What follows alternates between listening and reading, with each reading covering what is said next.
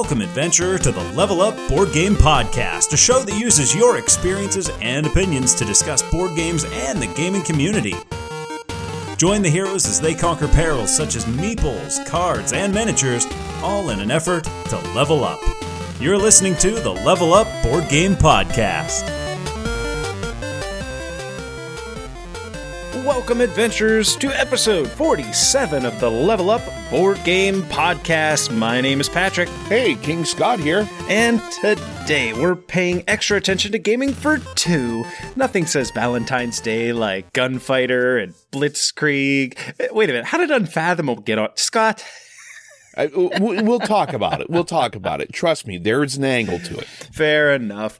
Our feature review today is Elf Creek Games Merchants of the Dark Road. We tapped into the community to get your thoughts on the joys of two player gaming. Josh is going to join us for some lost loot. We've got a special adventure on the horizon as well. In fact, a two player game called Five Paths. We got a big one today, Scott. Yeah, it is. And one thing just kind of bothered me. I looked at this and seeing we're on episode 47.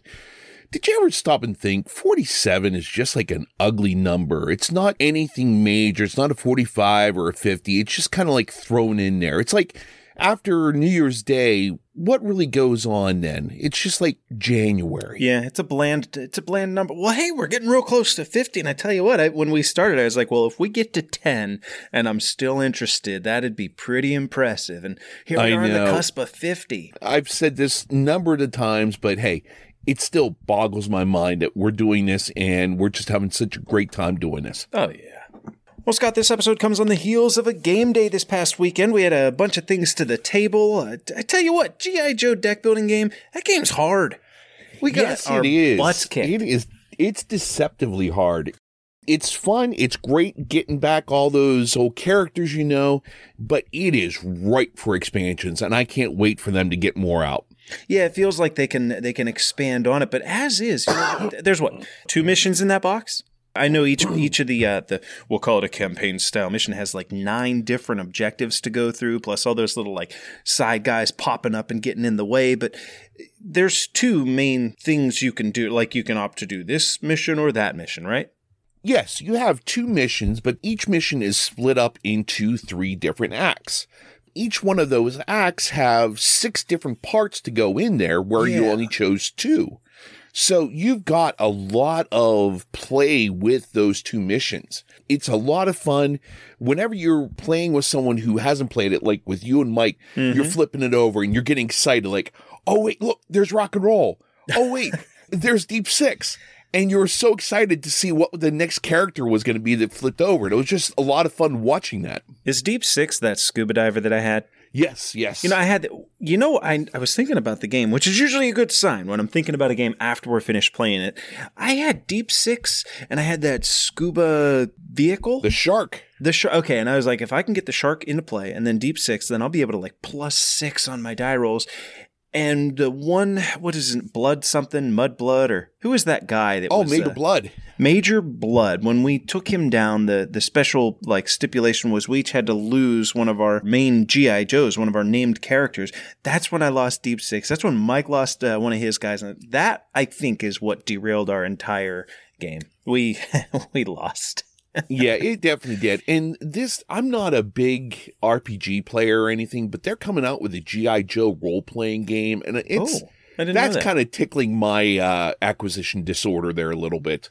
By the time this episode goes live, I should have Nemesis Lockdown. I went to dinner with my wife last night and I got the little buzz on the phone. I looked at it and said, Hey, this is coming from Florida. It should be there by Thursday. Ooh, I got all giddy and stuff. Well, I can't well I texted. Jimmy instantly. And you know, if it's here Thursday, I got the lobsters coming on the weekend. Maybe we'll try and give it a whirl. Oh, that could be a good one. Adventures, if you missed our side quest last week, we had Emil Larsen on the show. We talked about Rogue Angels. It's live on Kickstarter now. Get back there and give that episode a listen. He's got a very, very solid story driven campaign game. Looking forward to that one. I backed already, Scott. Yeah, talking about the whole thing with G.I. Joe and with the universe it's in, he's really nailed it with this one. I mean, this is a universe that you could really get in there, get your hooks into, and really enjoy everything that he's putting into that. Editor's note Rogue Angels Legacy of the Burning Suns, that Kickstarter has been canceled. Emil Larsen, the game's creator and Kickstarter campaign runner, he's got some things that he wants to revise and he's going to relaunch this soon. We're going to leave the episode available, but currently it is not live on Kickstarter. You want to do some recent plays? Let's do some recent plays. It's my turn to go first, you know. You do it.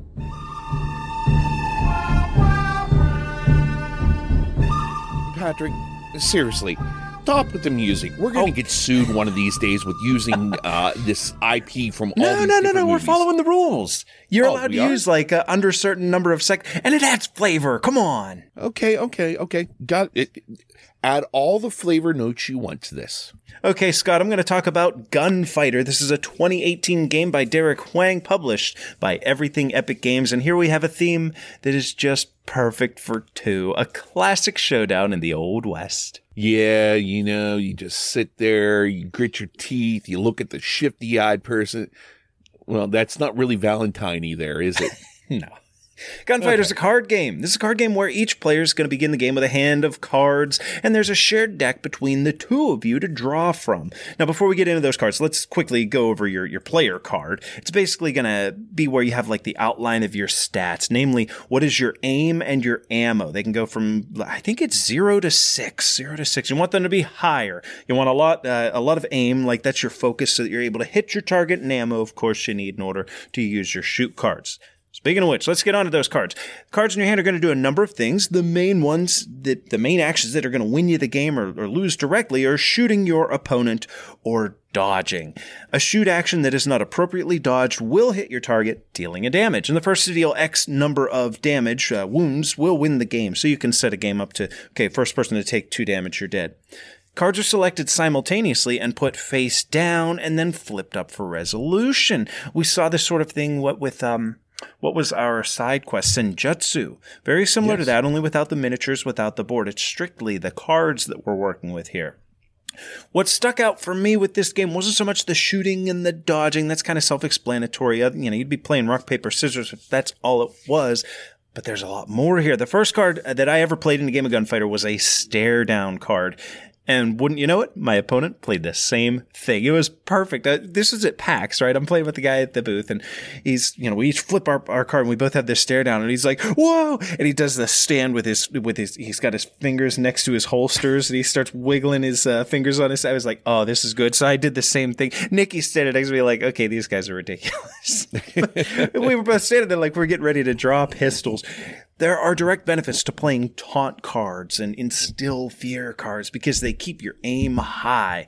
Some of the special cards are going to let you do a few things all at once, all with the goal of getting your aim high enough so that you can hit your target when you do play a shoot card. So it does have some of that Princess Bride, like, I know that you know that, like, you're trying to guess when they're going to use their shoot card, and that's when you want to use your dodge. But if now's the perfect time for them to use their shoot card, they know that you know that, so you can go right down that rabbit hole, right? Some of the key cards you might need to have access to in hand will technically never go away. Like your base shoot card, for example, it actually says return it to your hand after playing. Other cards, they don't. Some cards, they're going to say, when you play this, you get to draw a new card. All in all, we're talking a strategic thematic card game, and it plays in like 15 to 20 minutes. They have a print and play file, so adventurers, you can give this a try just printing it up at home, or you can buy it directly with the tokens and whatnot for, I want to say it's like 20 or 25 bucks. Not bad, not bad. Now, one thing I need to ask is it hmm? seems like it does a lot of the same that a lot of other games do. What makes this one stand out? Well, it certainly has that tension. This style of game of like the simultaneous reveal and seeing who's got the higher initiative, like I said, like we saw in Senjutsu, one of the biggest draws to that game for me. I think for a lot of people it's the miniatures, it's the board, it's the spatial relations, and that's that's sort of the extras that they jammed into that. But the core mechanic of the game is oh, how important is it going to be for me to get the higher initiative right now? What are they going to do? That aha moment when they flip up their card and it's exactly what you guessed it was going to be. Oh, it'll have you saying, I'm your huckleberry. it's just a lot of fun and it, it does capture that dueling experience. It's just you and the other player and some cards. Go. I was captivated. Excellent two player game gunfighter. Well, I'm going to take over now. Now, the, All mine right. was another two player game here that I played, and we're going to go back to the age of 80s cartoons once again.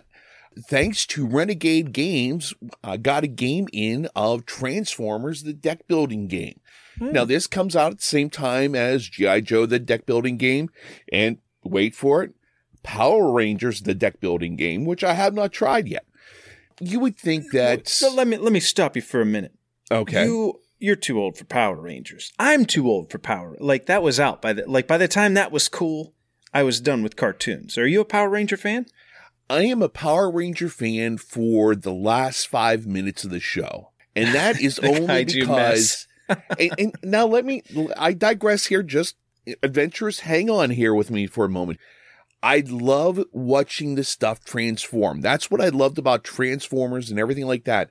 Watching how they take one thing, transform it into another thing, and build like a giant robot just the whole engineering part of that just amazes me how someone could sit there and look at an elephant and think how can we make this into a standing robot i mean that takes a different kind of mindset to look at it and try and figure that out Isn't it all to sell toys? Wasn't it like all the 80s cartoons? They had the toy line first and they were like, okay, we need to make a show so that we can sell these. Isn't that? i don't need they- this kind of negativity in my life patrick okay You're right. Seriously Valentine's Day. Let's keep the love flowing. Tell me about trans, uh, Transformers, the deck building game.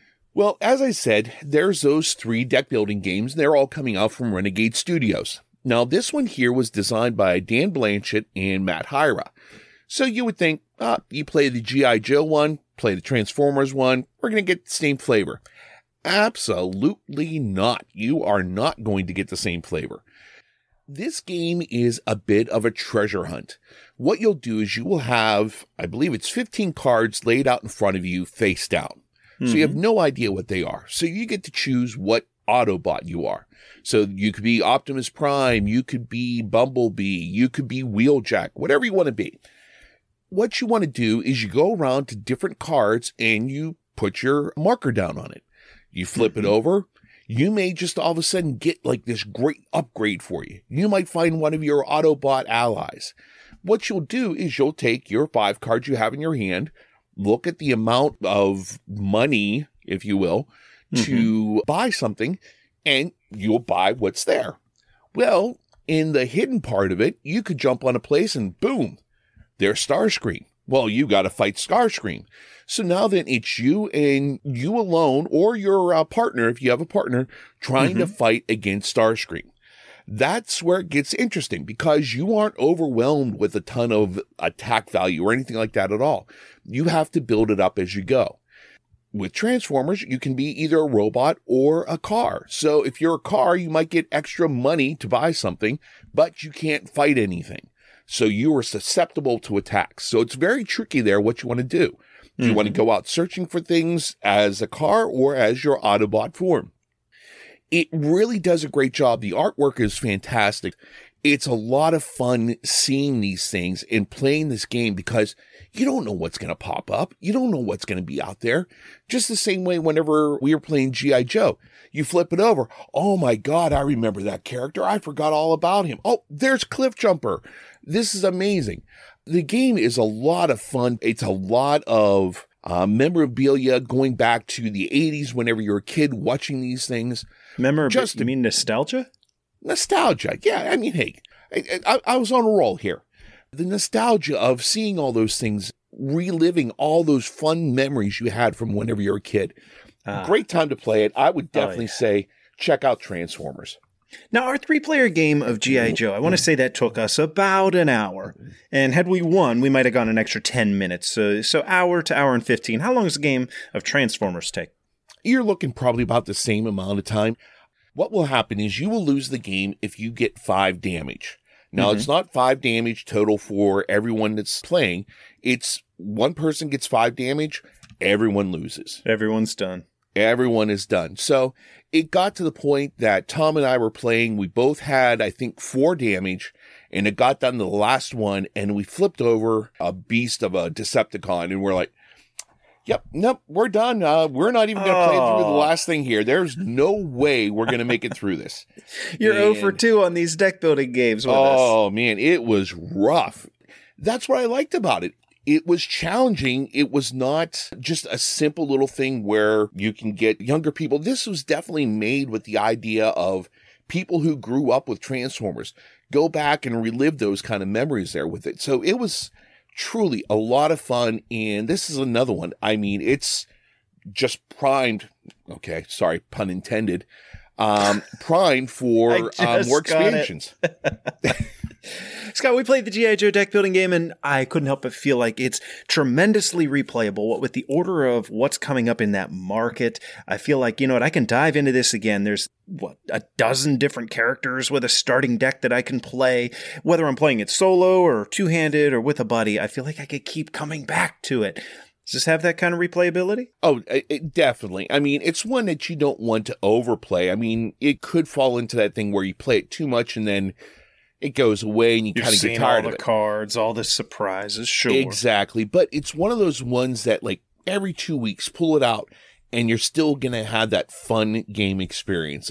I don't really care if I win or lose at a game as mm-hmm. long as I'm having fun while I'm doing it. That's the big point that I always look for. And it sounds like you had fun with Transformers the deck building game. I had a blast. Now, what was the next game you played since you did such a wonderful job with your Valentine themed gunfighter? oh, we're going to keep it Valentine's theme. This is one that I got to play two player with a certain special someone in my life in the hotel at PAX. we were we were alone in the hotel. It was yeah, dark. We were there, Philadelphia. Yes, uh, the city of brotherly love. consulting over the destruction of the world as we know it. Yeah, yeah. Our game of, uh, well, we'll say our hotel game, our pre con and post con game at PAX was an older one, a 20, well, older, a 2018 game by Paolo Mori called Blitzkrieg World War II in 20 minutes. Now, this lives up to that name, doesn't it? Oh, it most certainly does. So this was put out by PSC Games how does one play Blitzkrieg? First off, you've got a board depicting five theaters of World War II, each with several slots to which players can assign units. And the units are basically chits that are in your bag. Above each of these battle areas, there's a little tracker to show who's in the lead in that fight. It starts in the middle on a zero, and if the axis go up, you're going to move the little cube that's on that chart to the left towards the axis. If the allies put down, say, a unit worth four, it's going to move four ticks to the right, maybe pull that theater in the allies' favor. The pieces that players can play in any given fight, as I said, they're tokens that are pulled from your bag. So at the start of the game, each player gets three tokens from their bag. Axis and allies, they both start with these with identical pieces. There's there's no asymmetry to start. On your turn, you play one token, and then you get to pull a new one. That's basically it. Now, when you play one, say a, a, tank with a value 2, you place it in the Pacific Theater. Like I said, you move that battle marker two spaces in your direction. Now, each of these theaters that we're placing our tokens, they typically have a few rows to them, and you have to play in the highest row if possible. When the row's full, Whoever has a higher value in that row will get the points that are listed just to the right. And this is important because the first to reach 25 wins the game.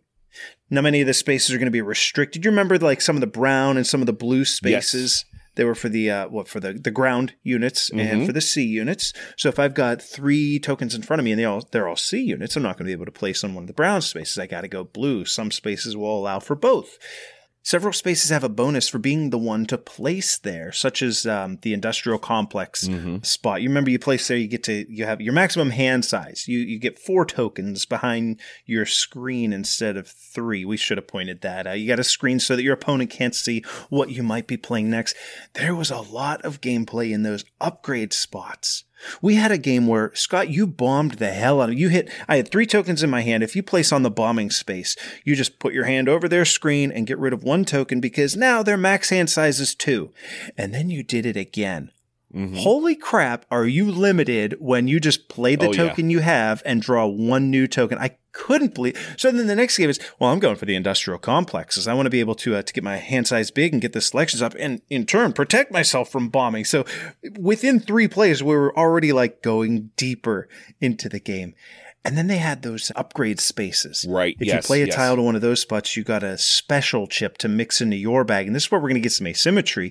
That's usually something very powerful or something that's unique when played. Like I know tanks what the ground units they went like from one they were all one and twos i I think think so, yes. but one of the upgrades was a tank with a value four one of the upgrades is a scientist one of them is a nuclear bomb like all these little ways that you can sort of uh, introduce asymmetry to your play and do something special that makes you feel different makes You you, would have, powerful A general or an admiral that would upgrade your uh, water or land units, all that kind of stuff. You know what? This was an intuitive game. The rules are easy. There's reminders on the screen for each of us so that if you're forgetting, wait a minute, what, is the, what does the bombing mean? It's Mhm. right there on your screen. And legit, it played in like 20 minutes. After our last get together at Ruckus Cafe, if you get a chance to go out, go out and have coffee with someone to, to go out and just have a good time for a little while. This scratches that itch for the perfect game to take out. Like the box says, you can play it in 20 minutes. You have a Mhm. full game experience while you're doing it. And it's a great thing to do. Just play that while you're uh, having your coffee, having a drink, having a few laughs. And also, on a larger sense, I think it's a great thing to have people come over and look at and like, what's this? What are you doing? And it's a great way to draw people into the gaming hobby too. So this is a game that we would play in the morning as we were like having breakfast, waiting to go to the convention. Mhm. It was Sunday. I remember it was Sunday. I went, uh, I went walking around. I was like, you know what? I'm going to go through the dealer, that what are they, the exhibition area Yes. one more time, see what everybody has, see if there's a game I want to demo that I haven't yet. I spent so much time just in that new games area, learning from people that knew how to play them and playing out full games. That ah, loved it. But I'm walking around that exhibition area and I see this little pedestal. It's uh, PSC games, and they had a game set up that looked an awful lot like Blitzkrieg, a game called Caesar Seize Rome in 20 minutes. And I was like, okay, tell me about this. and I'll save my thoughts on it for another episode, but I bought it that day. I made the terrible mistake of also buying the Defense of Procyon 3. Uh, it's not going to be a terrible game. I'm excited to play it, but the terrible mistake was I had one bag with about 10 pounds worth of board games in it. And by the end of the day, the little plastic handles on the bag were trying real hard. and My Oh. poor, my poor fingers were like, please make us not hold this bag anymore. But that's Blitzkrieg from Paolo Moria, PSC Games 2018 game. Uh, I think both of us gave that one a big thumbs up. Yeah, it was a surprise because a lot of times you see those things where World War II in 20 minutes, you know, okay, this is going to be kind of light. Gonna be dumb. But no, hey, I'm telling you what, it was very impressive. you know what's gonna be really impressive, Scott? What is that? You said you're gonna tie in Unfathomable to our. It's the Valentine's episode. Let's try and do two player games. Let's. I'm interested to see how you're gonna make this work. Sit back and be amazed, Patrick. So, last week I got a chance to finally get out and get a game of Unfathomable in. This is designed by Tony Fanchi and based upon what I consider probably one of the most perfect games ever from Corey Konieczka, the old Battlestar Galactica game. That one was based on Battlestar Galactica. I think they lost the license. for Really? Yeah, I'm surprised That's news to me. and this was a great game with hidden traders in it. But if you watch the show, you really got sucked into it. So what they've done is they have rethemed it all over to Cthulhu mythos. hmm So what's happening now is that you are on a boat on your way traveling to Boston. Well, you have to get to Boston, but on your way there, you get attacked by Father Dagon and Mother Hydra All Now, right. You're running around the boat. You're trying to fight off these deep ones that are coming on board, trying to keep the ship going. You're trying to speed the ship up. You're trying to make sure that you're healthy enough. You want to make sure that no one gets killed. You want to make sure you have enough fuel. But you have two, uh huh, uh, a couple of hybrids, which are just playing just well enough to keep you off their scent, but bad enough to make you lose the game. These are your Cylons, your traitors. Exactly. Yes. Okay. So as you go along, you have what they call a mythos phase or like a crisis phase. You right. flip over a card and it will say, there's a fire in the boiler room. Well, you need to take care of it. In order to do that, there are five different types of skill cards that everyone gets. And each person is more adept to a certain kind of skill. So you'll get five cards. Like I was a stowaway and I think mine were lore, mind, and stealth, I think it was, were the three things that I was good at. Okay. You flip over the crisis card, it will give you a number up in the corner like a 12. So you Mhm. need to get a 12 in order to divert the crisis. Well, in order to do that, you need to have a certain number. You need to get a 12 and you can only use a certain number of colors. So it might be blue and orange. Mhm. So what will happen is it goes around, each person puts in as many cards as they want to that are going to help you pass that. You also have a chaos deck, which you take two cards from that, which are two cards from each five of the different roles that you can play. All right. You flip them over. There's an orange. There's a blue. There's a blue. There's an orange. There's a green. Hmm. Now then, was that from one of the players or was that from the chaos deck?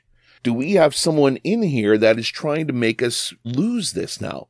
So, you they use know. the random draws from those decks to help mask the traitor. Uh, exactly. if we find that every time we take Scott along with us, there's a you know there's a bad thing, then we can easily deduce it. But by having you take random cards off the top of decks, you don't know. You have an alibi. No, I didn't do that. It must have come from a deck. That is exactly right. And if you get to the point that you think, oh, wait, Logan is a traitor. Yeah, let's throw Logan in the brig. Well, you can throw a person in the brig and then they're stuck in there. They have to try and break out.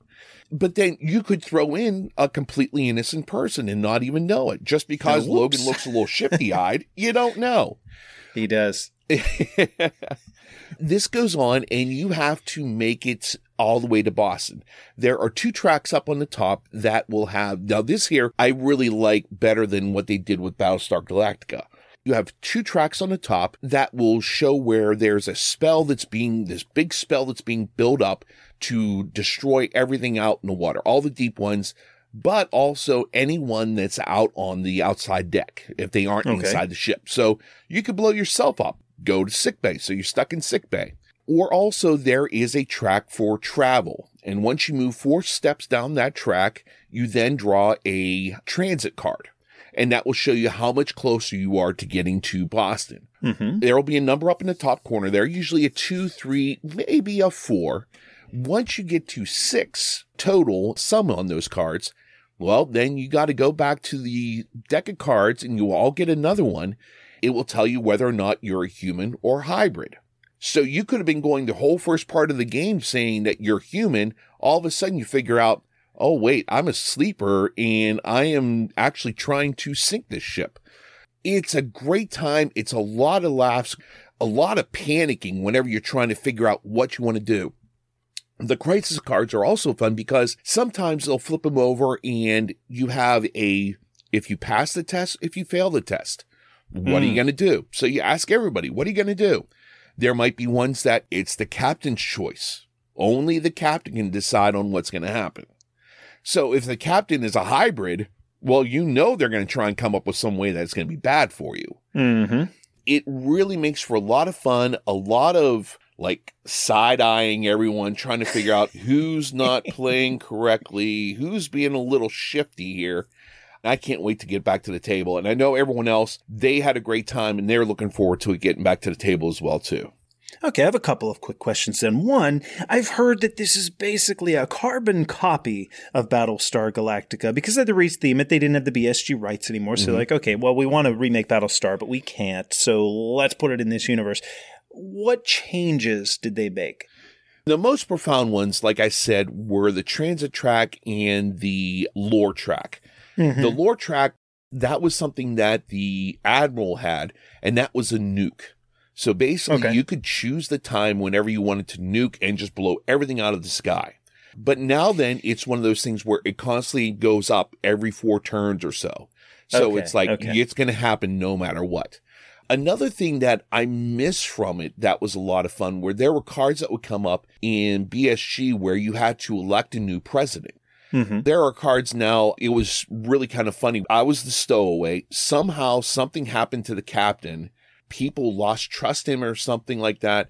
And it went down to you have a list of in order who goes next in the captain order. Mm-hmm. Well, it went to the bottom person. So all of a sudden, the stowaway was the captain of the ship. King Scott pops out of a crate. He's like, I'll do it. Yeah. so that's uh, that's a little bit different. I kind of like the election principle a little bit better because that really got funky because people would be really like I said earlier, side eyeing everybody. Like that gives you uh, another opportunity to learn about other people's motivations. Whereas this says, no, no, this is just this is how it's going to be. Exactly. But that can have its benefits too. Yeah. Let me ask you this: BSG is kind of a lengthy game. How about Unfathomable? If I'm getting this to the table with a group of say f- five of us, how long are we going to be playing? Well, we were playing this game with five of us. It was probably two two and a half hours we played. So it's an investment. Uh, so yeah, it definitely is an investment. But as you go along, you're going to get a little more familiar with things. You're going to be able to play a little bit quicker because this was teaching and playing all at the same time. This was the maiden voyage. Uh, oh, I like what you did there. Thank you. But yeah, it's it's probably scratch about a half an hour, 45 minutes off once everyone's used to playing the game. But you never feel like there's really a downtime because you're busy watching people do their turns. See if anyone's giving away that they're a bad guy and, and you're not. Or you're busy thinking, how am I going to screw over this crew here and sink this ship? There's a lot of things going on, so you never really feel like you have a downtime during the game. Scott, at our last meetup, we had the opportunity to play The Thing Infection at Outpost 31, which mm. has a lot of similarities, but I'm dealing out the cards. And this was our very first playthrough. And my man, Stephen Brown of Brown Castle Games, we're all set up, we're ready to go, and we're ready for the round one. And he's like, wait a minute, how does the thing win? and we were like, oh no. Turns out he wasn't the thing. He wasn't the thing. And he played his cards right. And he, he was like, Look, I promise, I swear, I swear. It was Nikki the whole time. Oh. Sounds like fun. I want to give that one a try. You know what? If you make it here on Saturday with the lobsters, bring that one along because that's the kind of game that is right up their alley. We all love conniving and cunning and blaming each other for things. So bring it. There's a lot of that in this game here of Unfathomable. Running low on supplies during your adventures? Don't want to shell out too much coin to gear up? Level Up's got your back. We've teamed up with Tabletop Tycoon to get listeners of the show 10% off a couple of the biggest titles they carry. First up, Nemo's War. You've heard our thoughts on this one. A grand strategy game jam packed with meaty decisions, and the theme here oh, I tell you what, it tells a story every time you play.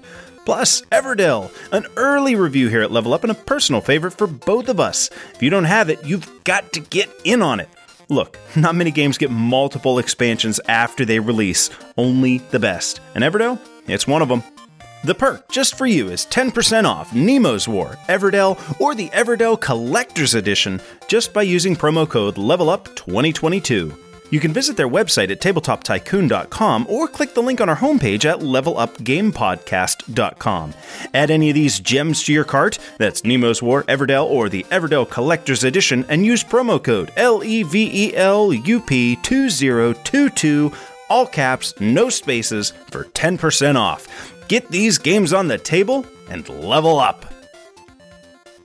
Scott, the last one I have for today for Recent Adventures is a 2018 game from Trevor Benjamin and David Thompson, published by AEG War Chest. We played this one together too. We're going to stick with a bag building theme here, but let's go from World War II way back to, I guess this is supposed to be like Middle Ages? Yeah, something like that. A War Chest is a bit of an abstract game. That is the theme kind of plays second fiddle to the gameplay itself. So what's going on in that gameplay? Each player is going to get an army designated by cards that can be dealt out before playing or even drafted. Each unit has a unit type. So you're going to gather up all the chips for that unit. You're going to place some of them into your bag and some of them off to the side as reinforcements. The board, pretty simple, just a hex board. But there are some spots that have a key spot symbol quite simply to win, you have to control a number of those key spots, you'll recall. A round of play, really easy. Each player is going to draw three tokens from their bag. Then you're going to take turns playing the tokens that you drew. For each token, you just refer to the card that it represents. Like, say, an archer token is going to have its own card, and you got that at the beginning of the game. It's sitting next to you, so you just look at that and you say, okay, now that I've drawn one of these archers, what can I do? Well, you can spawn it to the board. What if you already have one on the board? Well, you can spawn a second one somewhere, but here's where things really get interesting. You can bolster your archer by putting the chip on top of the one that you already have. You're effectively going to make it a little bit tougher to kill, or you can discard it to activate your archer chip on the board, getting some movement or perhaps even attacking, usually via the tactic that's outlined on the card. So obviously an archer is going to have some amount of range. Cavalry is going to be able to move faster, whereas pikemen are maybe going to be able to defend a little bit better, but otherwise not have the same kind of range as, for example, our archer. You can also discard the chip to add a new archer chip to your bag. See, at the start of the game, you only put two of each of your unit chips into the bag, so for many of the units that have, say, four or five available, you've got to recruit those other ones and get them into your bag. So enter your bag management, right? See, for every archer that you place on the board, that's one less that you have in your bag. Mm. For every archer chip that you use to bolster an archer, that's one less in your bag and a lower chance of drawing to be able to actually activate the archer. This means that eventually, while you might have a bolstered archer in play that's tough to kill, the chip is going to become scarce to draw and to actually activate the archer and utilize it is going to become far more difficult. The winner of the game is whoever controls four of those key points at the start of their turn. And what a game this is. Scott, for a half an hour experience, this thing provided a metric ton of decision making. Yeah, it was it was a lot of fun because it didn't overstay its welcome. It wasn't something that I didn't feel I got in deep enough to enjoy the game. They really found the sweet spot for this game. Yeah, it's uh, you know what I love that while you have eight units when you start, they come from a pool of like sixteen to choose from. Mm-hmm. So you got a little variability. In like one game, I might have the archers and the crossbowmen and something. You know, I might I might have a ranged army, an army that can shoot you from far away, whereas you might have cavalry and you know knights and have some some better movement, some real beefy attacks. A lot of variability from one game to the next based on the cards that you either draft or just opt to start with. We do have some rules for four player, uh, where basically two people are each going to take turns play, you know, like, okay, this round I get to play the three chips, or this turn I get to play one chip and then you.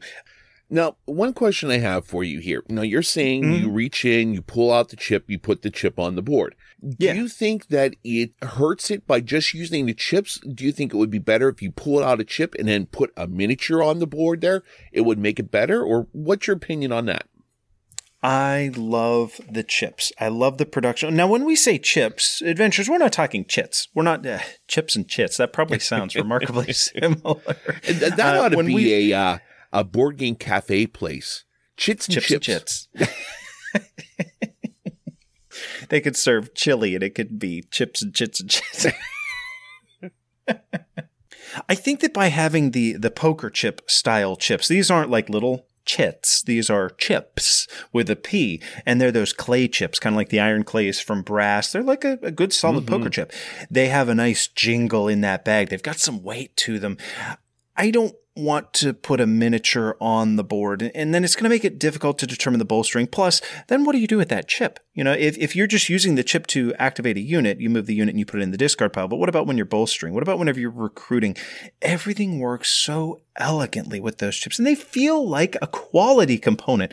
Uh, everyone talks about uh, chip theory games for example. Mm-hmm. they've got all those those nice hefty chips with the art this has the same feel like you're playing with something of quality. Yeah. I don't need minis, don't need cardboard. Exactly as they have it is perfect. Sounds good. I definitely have looked at it a few times thinking I'm going to pick this up for my own collection here, but haven't pulled the trigger on it as of yet hearing you talk about it again, I may have to do that. Well, you know what? I have my copy. It being a two player game, if, if it's a game that you're looking to play with me, we can go deeper. You know the rule book. It's got various historical battles and oh, yeah, scenarios in the that. back. You're, yeah, so we could set it up, be like, okay, we're going to do this war. Which side do you want? And then play it a couple times and then switch sides, switch teams. Okay, you're going to be the other guys. We're going to see who can win this time and sort of vary up our strategies. I think I mentioned already, they do have uh, the rules for four player as well. So all sorts of variability introduced to honestly a fairly thematic, abstract game. Good way of putting it.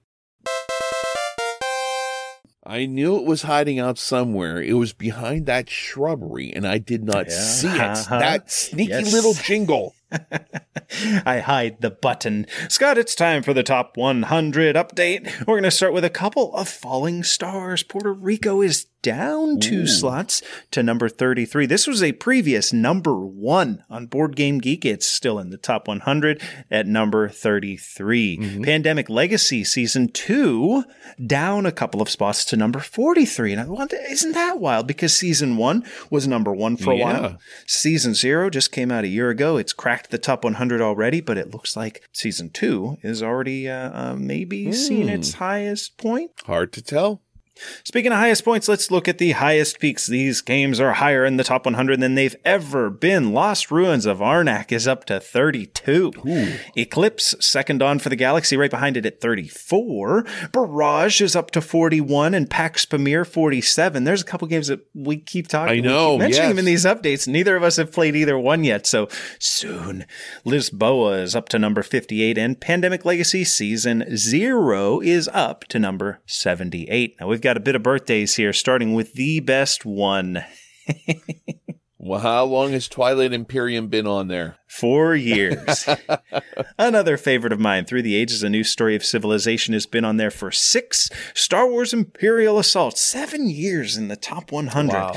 Eldritch Horror right behind it at eight years. And we mentioned it in Falling Stars. Puerto Rico has been in the top 100 on BGG for 20 years. Wow. I was just going to take a guess and stab at it at 15, but 20 years, that's some serious staying power. Your uh, your high school kids out there, they when they were born, Puerto Rico was already a couple years in the top 100. Oh, I love it. Scott, we got a fun review game today. We're going to talk about Merchants of the Dark Road, one that we both demoed at PAX, bought it instantly, and man, it keeps making it back to the table. You ready for this? Yes, I am.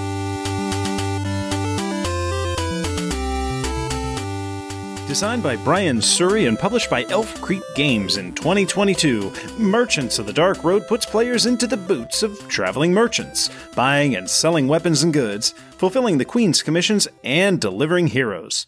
Play lasts for 13 rounds, the end of which players will tally up their points and coin. Whichever they have the lower amount of is their final score, and the merchant with the highest score wins the game. To give you a sense of how to play the game, let's start with the board. Now, this is an overhead view of your town, which has several locations that you can visit going around a rondel. Each player has a wagon meeple representing their location in the town, all of which begin in the same spot. The spaces to which you can travel are the intersections between two of the action locations on the board. So when you park your wagon at one of these intersections, you get to choose which location you would like to activate. For example, the very first intersection on the board, if visiting that spot will allow you to choose whether you want to visit the Great Bazaar to buy some items, or the Queen's Commissions District to take on a delivery contract. The board also has four spaces for special buildings, which are activated when a player uses an illuminated die. The important thing to note about the locations on the board is that, for the most part, visiting these town locations allow players to accumulate items, money, contracts, and heroes. Finally, there's a location that'll allow you to deliver your heroes and commissions to their requested destinations, earning points, money, and other rewards in the process. Let's stop here and talk about the player board. Each player's double layered inset board contains a grid where items can be stored. So as you acquire items, they're going to take up some amount of space when you place them onto this grid, so you do have some limit on how many you can carry. You also have spaces for heroes to hitch a ride, commissions, and other game components. The main function of the player board, however, is to house your action dice. At the start of play, each player has three dice, which are slotted in the first three portions of the action allocation portion of your player board, and an area for the remaining four dice that you have in your reserve. Without making things too complicated, just know that these dice are how you move and function in the game. On your turn, you'll take one from your reserve and you'll bump one of the three slotted dice up to the active section. And in doing so, you get a bonus action, depending on which slot you bumped the die out of, and your movement for the turn is now going to be dictated by the value of the die that you displaced. So we're going around town gathering items and selling them to heroes as they tag along to go out on their grand adventures. We have these commissions to deliver. How do we go about dumping all these things off of our wagons and get some points? Well, as I mentioned earlier, that is simply a location on the main board called Yurg's Excursions. When you opt to visit that location, this is your chance to choose an outlying town to deliver your goods, heroes, and commissions to. As there are six of these locations to potentially visit, a smart player will have accumulated several things that all need to go to the same location, as you can only visit one when you take this action. Suppose you choose the Northbreak location to deliver to. You'll be able to turn in any heroes from your wagon that were looking to go to Northbreak as they've been delivered to their destinations, as well as any commissions for the Northbreak location as well. In each instance, you'll be rewarded a combination of coins and points, as well as other potential rewards, such as wagon upgrades or endgame bonus cards. Now, hold the phone. Here's where the game got me all kinds of tingly. When someone is traveling to a location, they declare where they're going, and then other players have the opportunity to tag along. So, in our example, you wanted to deliver to Northbreak. Suppose King Scott has a hero on his wagon that also needs to go to Northbreak. He's probably going to join you. So, you've determined that you're going to Northbreak and you're going to decide if you're going by the Dark Road or taking a shortcut, which requires the collected three lanterns. Regardless of your pick, a card from the respective deck, Dark Road or Shortcut, will be flipped over. And then one die for each player going along this journey will be rolled, and the dice are placed at the bottom of the card in their respective numbers. Now each player, one at a time, will remove a die from the card and take a reward shown. Interestingly enough, low numbers yield penalties, while high numbers typically provide rewards, but this is going to be varied from one traveler card to another. Players will continue to restock their wagons and make deliveries until the end of the 13th round, at which point the game ends. And remember, your score is the lower of your points or coin, and the player with the highest score wins the game. Now, there are a ton of extra variables at play here. Players select a companion card when they travel. Each player begins the game with a steed. The market of items for purchase is on a rotating wheel, thus, the costs and availability is constantly changing. There's a special resource called quartz, which can trigger abilities on your companions. Illuminated dice, yes, a yellow die that can be acquired, let you take all three actions when you visit a location. And more, and more. The point is, I don't want to muddy the waters of this review by teaching you every little detail. Hopefully, this walkthrough has given you a sense of what to expect when Merchants of the Dark Road is on your table. What about the time it was on ours? Did we enjoy it? Let's find out level up style in the 8 bit breakdown of Merchants of the Dark Road. In the land of Lumi, a darkness approaches as the forces of evil approach. Fate calls upon the bravest of warriors to hold it at bay. Some opt for steel, weapons forged in fire and battle tested. Keen rangers pursue battle with arrows true. Others still rely on wit, wisdom, calling upon arcane magic to repulse their enemies. But not you. You, um. Yeah, um. You ride around your wagon and sell things to these people. Patrick, thank you very much for the walkthrough of Merchants of the Dark Road. I keep on wanting to say Merchants of a Dark Road, but no, no. In this land, there's only one dark There is road. One dark road. Yes, yes, sir. yes. so, art and components. What were your thoughts on them? I'll tell you what, there's a ton of both, both art and components. this this box is packed. Let's start with our board. Uh, it slots together almost like a puzzle. It looks good. It's got that magnetized market wheel, and I thought, well, wait, if that's a magnet, it's just going to stick to it. No, it actually rotates uh, on that magnet. It's phenomenal. Then we can move on to the player boards. They're actually shaped like wagons. Hello, double set, pl- uh, like dual player boards where everything fits down in and they're shaped like your wagon. They actually assist in your gameplay too because everything slots in various parts and they have the symbols on there. The bits that you need in the game, we're talking mainly chits for the items, but there is an upgrade pack, which I couldn't help myself but get. The upgrade pack gives you acrylic or resin or whatever that kind of plastic is for your quartz, for your lanterns. It gives you metal horseshoes. It's just so well done. And you know what? I didn't get the metal coins and I'm kind of regretting it. I have seen other people post pictures of these things. They look amazing. They've got the interesting shape that the chits do, the colors that the chits do, and who doesn't love the clinking sound that metal coins mm-hmm. make? Then you got the art.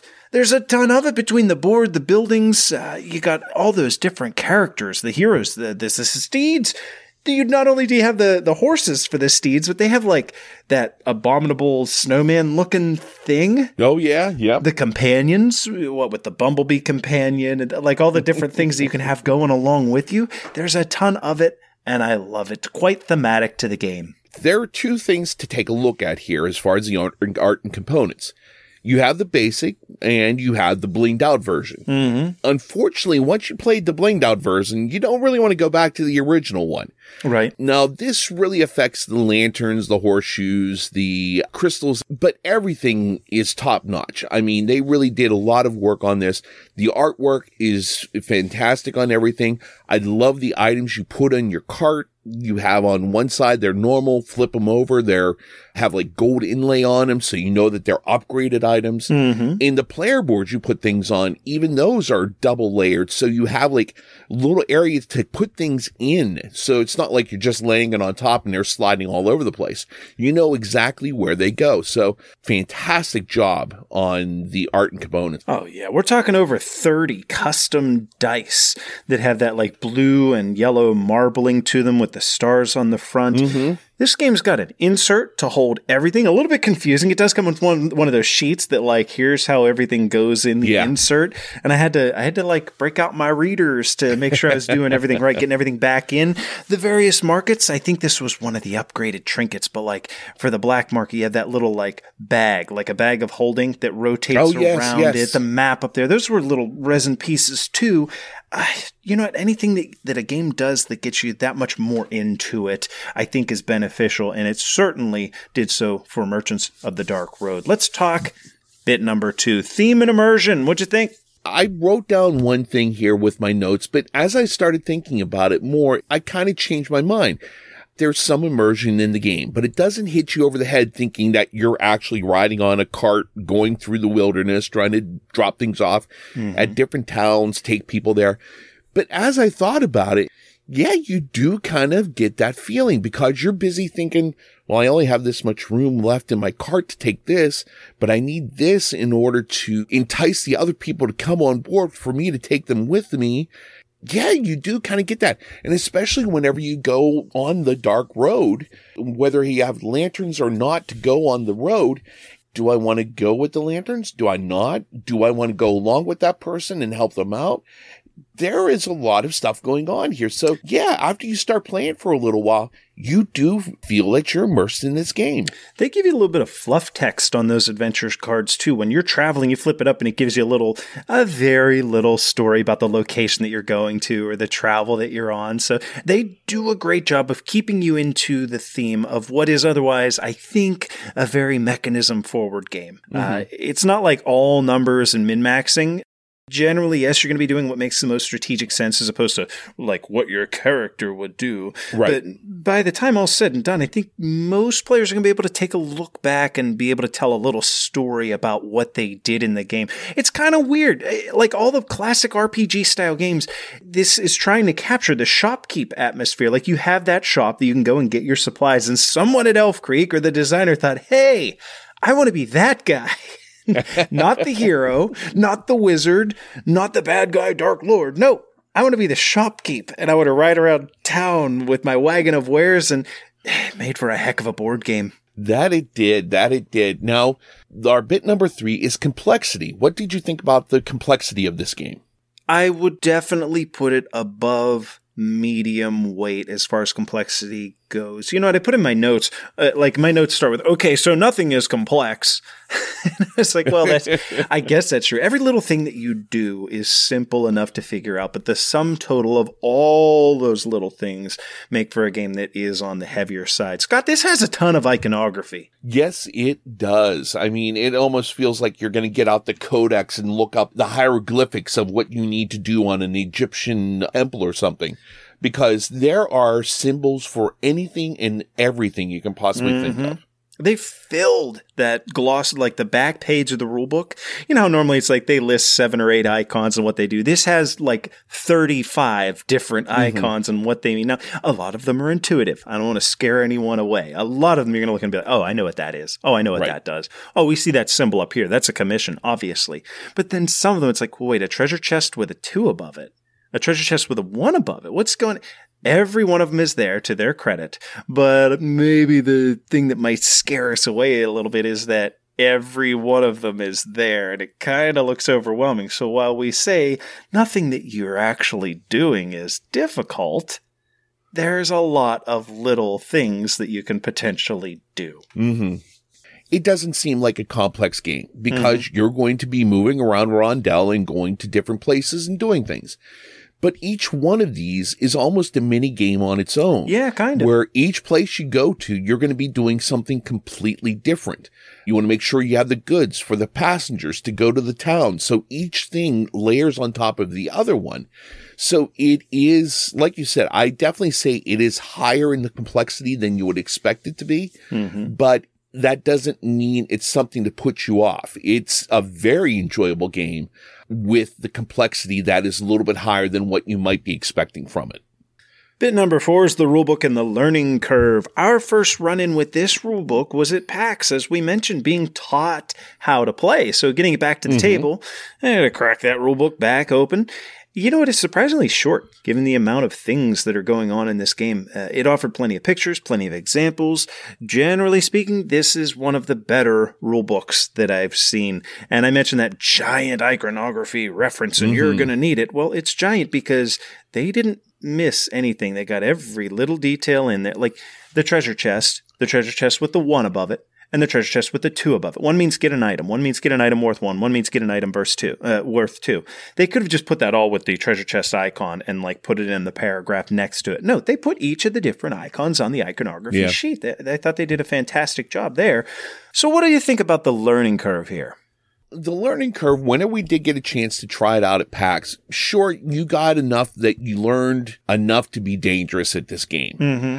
You were able to take the rule book and parse it down into the important things we need to do.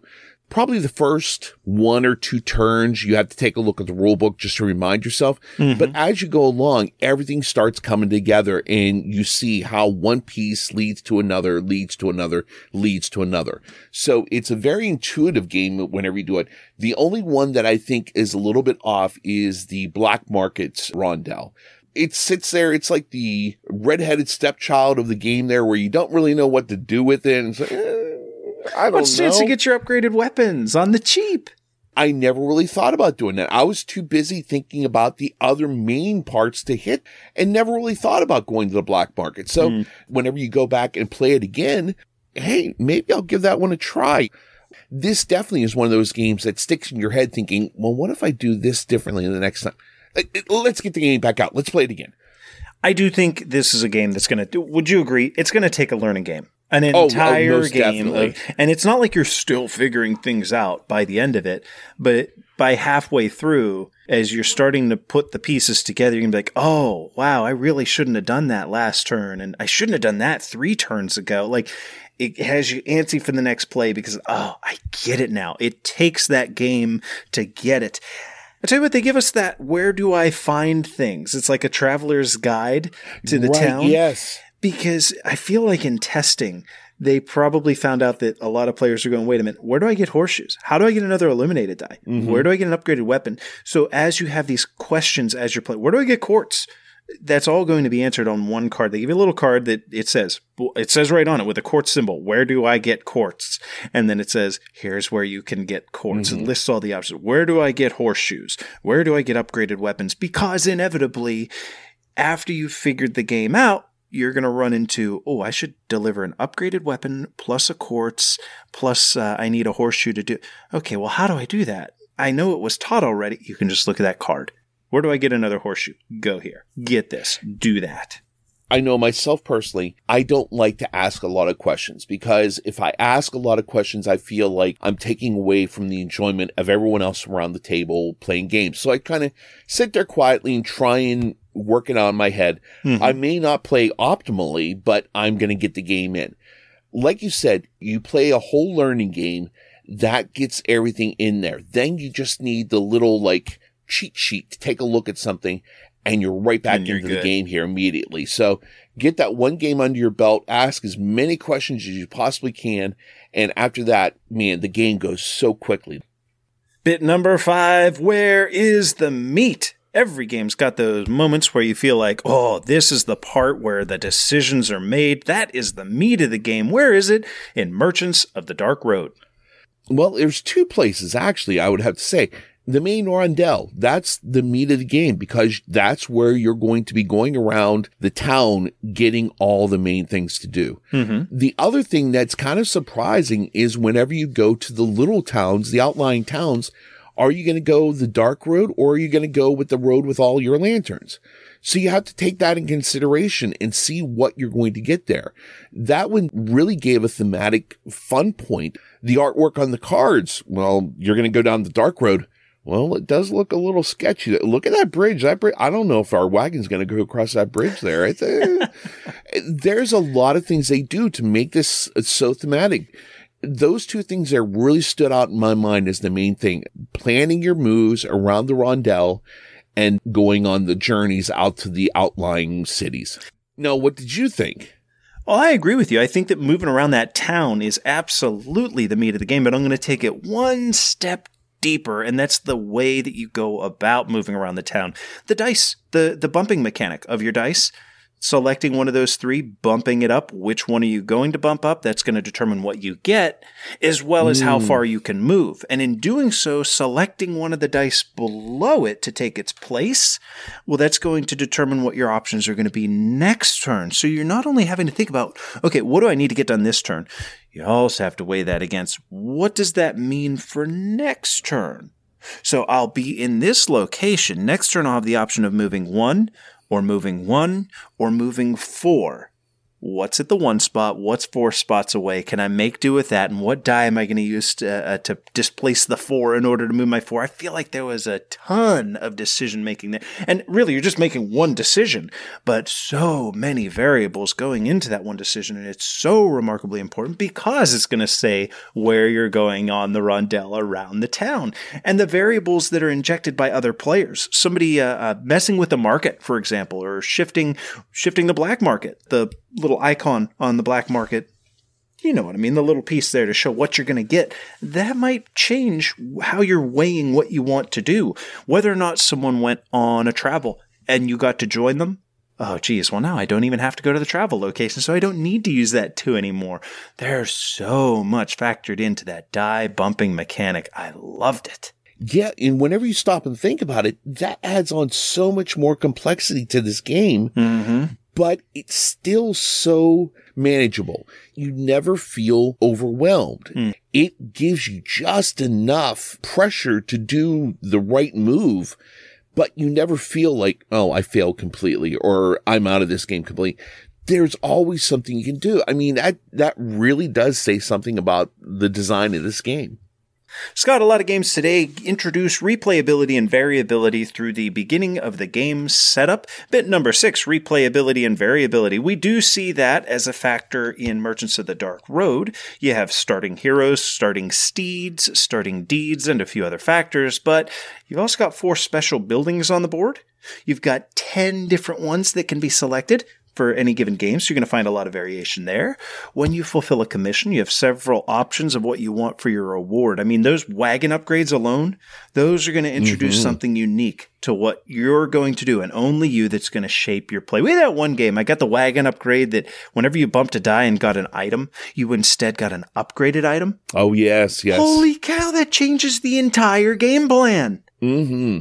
Oh, son of a gun. I'm listening to this here and I'm thinking I either need to steal your copy or go buy my own copy of it. I mean, it it really does have a lot of replayability. It has the whole thing in your mind of I want to go back and try this again and try something different.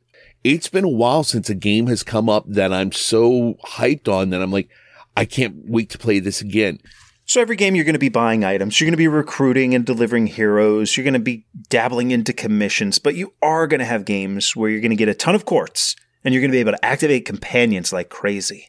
You're going to have mm-hmm. games where you're able to play the market for tons of cheap items and get yourself a hero and a steed that allow you to carry extra items so that you can cash in big.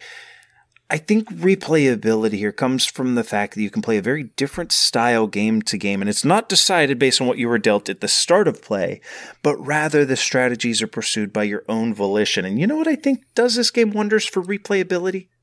You can't do everything. Yes, yes, that's a good point. You can go down a path or two or three only so far, and it's going to be at the expense of some other paths you can take. So inevitably, you go, "Oh, I want to play it again. I want to see what happens if I go with courts and companions." right? hmm Unfortunately, a lot of games they do have a downside. Mhm. Now, were there any downsides for you in this game? Well, all that stuff we said about tons of little things to remember. It's a game that it's reserved for your gamer friends. No doubt. It's not going to be casual. There's going to be too much iconography for your average casual gamer to actually enjoy it. I didn't find it swingy per se, but there is die rolling here from the values of your action dice to the dice that you roll when traveling. So I suppose that if you're if you like everything to be fully deterministic, that might be a, a turnoff. And you know what? It's not terribly interactive from turn to turn. What you're going to be able to do is going to be affected by the decisions of other players. Mm-hmm. But generally, the most interaction that you're going to see is going to come from joining each other when somebody travels. You're not fighting each other. You're not playing take that cards. Uh, nothing's wrong with that. But if you are trying to catch up to the leader or somehow influence someone else's play, I felt like you had some limited options to go about doing so. Well, mine aren't going to be as eloquent as yours. I'm very eloquent. My yes, yes, yes. My downsides are this is definitely a cash grab for the company because once you play with the upgraded items, you don't want to play with the base items or anything. Right, right.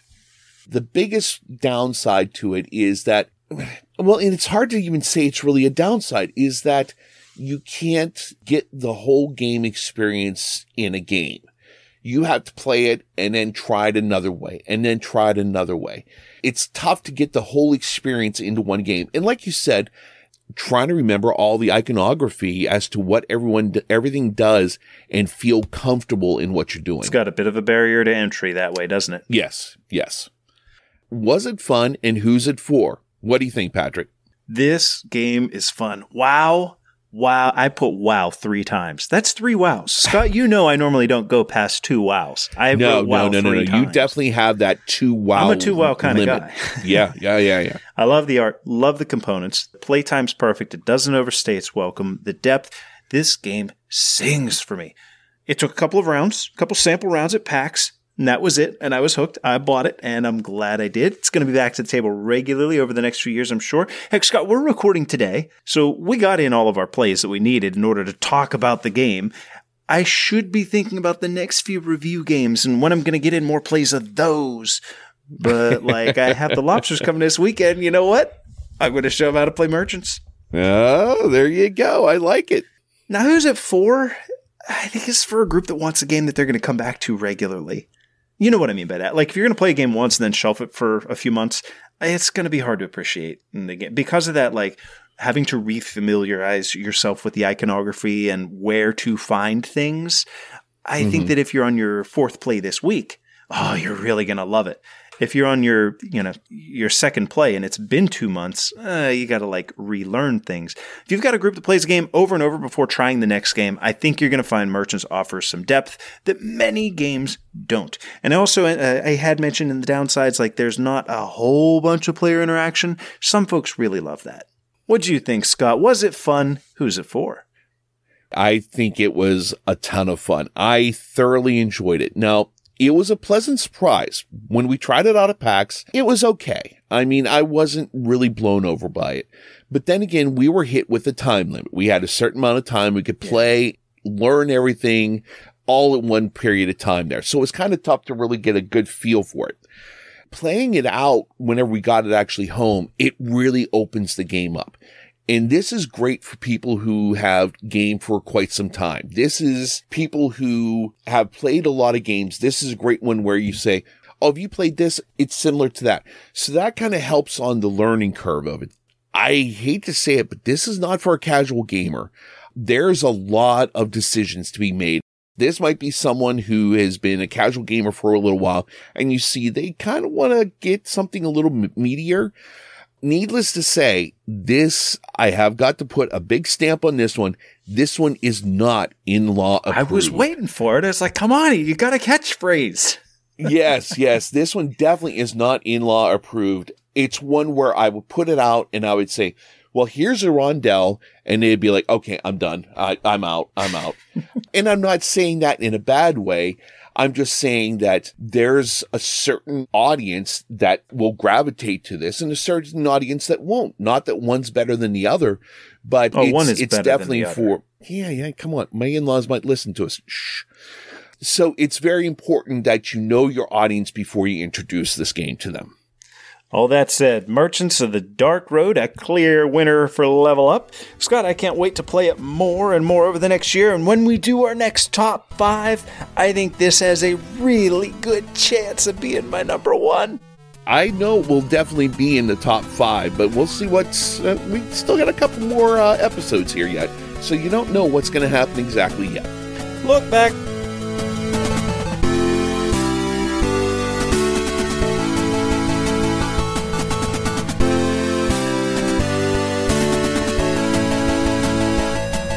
Ago today, we reviewed Power Grid. This is a game where you each play as uh, what power moguls. Is that a thing? A power mogul? Yeah, I think so. Okay, Yeah. so you're investing in what is early on coal and oil and forms of dirty energy, and you're upgrading power plants and moving on to burning garbage and then nuclear energy until you eventually get to wind and clean energy sources, all in an effort to power more cities, connecting your grid throughout the map. And the first person to hit so many powered cities wins the game. Scott, do you see a future game day where you're bringing Power Grid back to the table? I think so. Um, whenever I played this, this was a game that I was seriously lacking in. I would see it at a lot of game days whenever I go places to play games. I never once got into it. I glanced at it quickly one time, saw it out on the table, saw all the stuff laying around it. Eh, no, I don't know. It, it looks kind of dry, kind of bland. It really surprised me how much fun I had playing it. It wasn't as dry as I thought it was. There was a lot more stuff going on in it than I thought was possible. Yeah, I would be happy to play this anytime anyone said, Hey, want to play Power Grid? I would definitely be on board for that. Scott, I was at Jason's over summer and he had a bunch of people over, and I did manage to get in uh, another play of Power Grid. And you know what? I, I think Power Grid's going to be one of those games that I'm probably not going to be the one saying, oh, oh, let's play Power Grid. But I am the one that's going to be going, yeah, yeah, I'll get in on that. I'll get in on that. Yes. You know what I mean? I wrote down this is kind of a one trick pony, but it's a good trick. It's a really Yes. good trick. And whenever you have different power plants you get to pick from at the top of the board, and they change game to game. So we might have a 13, a 20, and a 9. Well, that's very different than the game where you had a 24 and a 25 and a 9. So, oh man, that's going to change how we're bidding. Uh, it's certainly a numbers game. Uh, if you're the type of gamer that wants battles, if you want to get standing up and shaking all those dice in your hand and you get tension and laughter, Power Grid might not be what you're looking for. I think this is one that we can recommend to gamers that enjoy mathing out and mapping out their turns, where you can put your mind to your plays, see your decisions yield rewards, which for a lot of us, I think is what we look for in a game. Definitely. So, Scott, are you recommending Power Grid? I think I would have to do it with the caveat, like you said. It's one of those ones that I will definitely play it if someone brings it up, but I don't know if I'd be the one bringing it up. Well, there you go, the Time Warp, our look back at Power Grid from one year ago. Let's get on to some Lost Loot.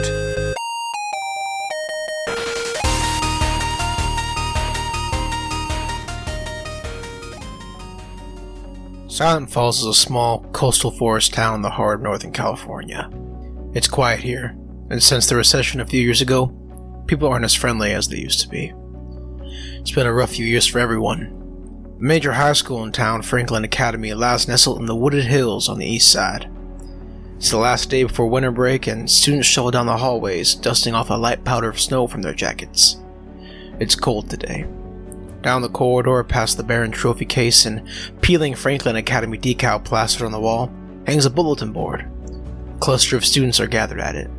And around the edges we see old posters for student body elections, sign-ups for football next year, and reminders about the upcoming senior ball littered about like mousetraps.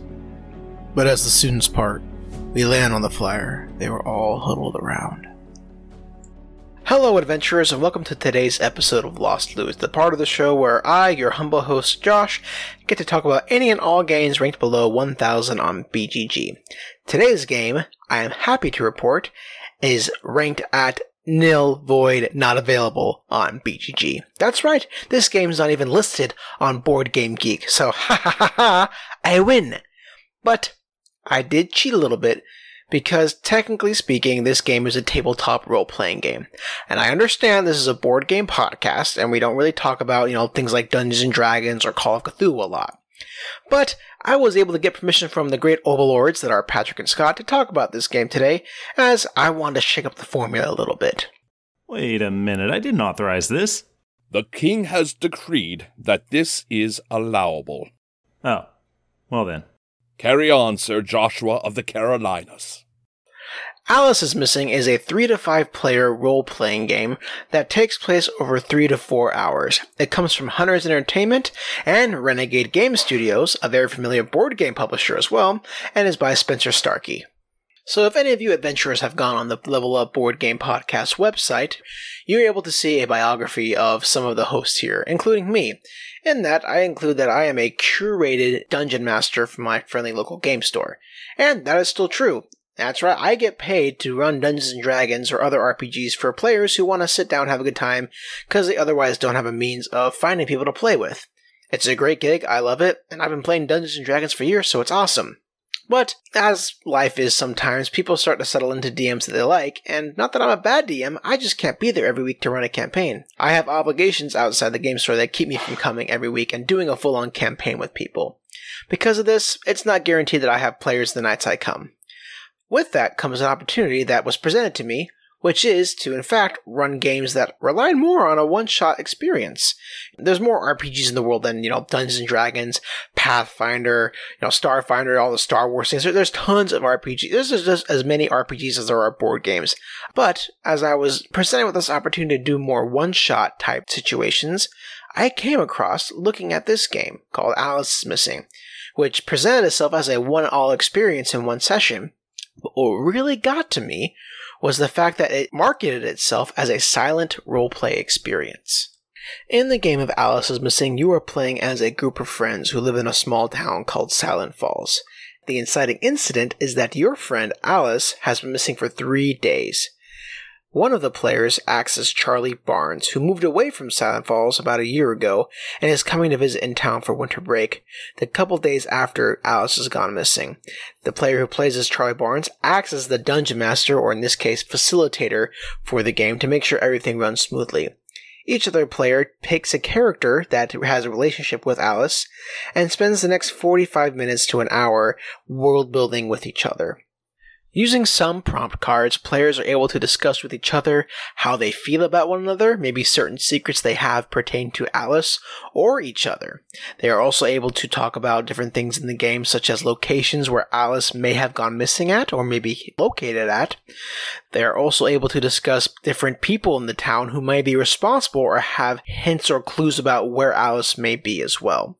So in the game, Led by the facilitator, players discuss these topics, take notes, and prepare for the next 90 minutes when everything goes silent. The game comes with an automated timer that has musical background for ambiance and a timer counting down from 90 minutes. At different points in the game, players will draw cards from a common pool. These cards have different time indicators on them, showing what time you're supposed to pull these cards at. At the proper timestamp, players will look at their cards, follow the prompt on them, and include them in the role playing 90 minute session. Players will do this until the very end of the game, and without any spoilers, resolve the story. Now, during the 90 minutes when players actually inhabit their characters, it is silent, as I have stated before. There is meant to be no talking whatsoever. The way this is done is that all communication with players is done via text messages. That's right, this role playing game takes place entirely over your phone. There is no communication at the table after the world building is done. So I'm going to go straight into talking about why I believe this is lost loot. I've been playing RPGs, especially Dungeons and Dragons, for many years, and this by far has had the most impactful experience on me in such a short amount of time. I don't want to give away any spoilers for the game. Even though that you can play this game multiple times, I believe, there are some spoilers that could happen if I say too much. But here's what I want to say to all who are listening. If you are hesitant to try RPGs or to dive into that world, you don't necessarily have to start with Dungeons and Dragons. I would honestly suggest trying this one first, because it doesn't require you to speak, it just requires you to be able to text in a sort of character, which is a lot easier for some people than actually talking at a table. What makes this game great is the intimacy you feel with the world you have created. Even though this game only lasts 3 to 4 hours, during my play I have felt so attached to each and every aspect that I had created, more so than the countless worlds that I have created in my Dungeons and Dragons campaign. This place felt so real and felt so alive that I couldn't quite explain what made it so inhabitable. How easily this game transported me into this small Northern California town. The way the, the rulebook is written is very, very good. It guides the facilitator through the experience and how to immerse all the players in it. What really makes this interesting for me is I actually play this remotely over Discord with some of my friends who live around the country. And so we communicate over voice chat and then we texted using our Discord app. I wasn't expecting much from it. I was actually expecting it to kind of get clogged. But holy cow, what an experience I had. This game is for lack of a better term, absolutely beautiful. It deals with very mature themes. Think of like the first season of Riverdale, the only good season, putting that out there, or like Twin Peaks. Maybe Stranger Things is a good aspect for this with all the supernatural stuff, just the missing child aspect. There are so many great tropes that are implemented into this game, but feel so fresh and unique that it's like drinking a really cool glass of water for the senses you get so invested into this experience that you feel as if you have actual stakes in this. When all the things were happening in the game, me and the other players were trying to figure out what happened to Alice, I got very emotional at the end. I will give a slight spoiler to what happened to me at the end, as this happened just basically via roleplay.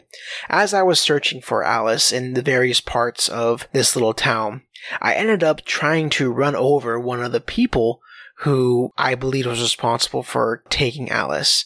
But in my rage as a character I developed in that time, I accidentally mistook a random person for the person I was trying to hit, and I just randomly killed a person on the street in my fury, thinking that they had harmed Alice. And because there was already a police car following me for a speeding ticket, my character, through my own decision, started to freak out and run into the forest that was nearby in the town. I was texting my friends telling them what I had done. They were freaking out. Things were happening all over the place. I decided that because of my character's actions, more than likely the police officer might take a shot at me and made a decision to basically kill off my character slowly throughout the last two minutes of the game. With this decision, I probably had one of the most intense experiences in a role playing game I've ever had, texting my friends back and forth that I had been shot. Lots of things that happened in that game, things that discussions that had been had or secrets had been revealed, kind of all tied together in that moment as I was trying to get out my last words to my friends because I believed I was going to die. I had never had such finality in a game. It felt so good to end on such a melodramatic note that caused me to just sit back and think for a second about what had just transpired. And during the after brief, there's a de- there's a debriefing after the initial game happens. I was able to talk with my friends and discuss like, holy cow, what did we just experience together? We were all in awe about what we just experienced, and what we created together in just a short amount of time. And we all agree this was a fantastic game. I definitely loved it the most, which is what I'm talking about today, but they agree that this was a once they may not want to play it again because of how intense it was, but it, they are so glad that they took the time to do it. And that's what I think is in Lost Loot. RPGs have a tendency to be focused on such a thematic tie. Like, look at Dungeons and Dragons, that's high fantasy. Starfinder is all about space exploration. Call of Cthulhu goes into horror. But so often, little games like these that get released get overshadowed by the big boys. And these experiences are just lost in an ether of games. It's hard to talk about this game without giving away too many spoilers and with me wanting to keep the experience fresh for you.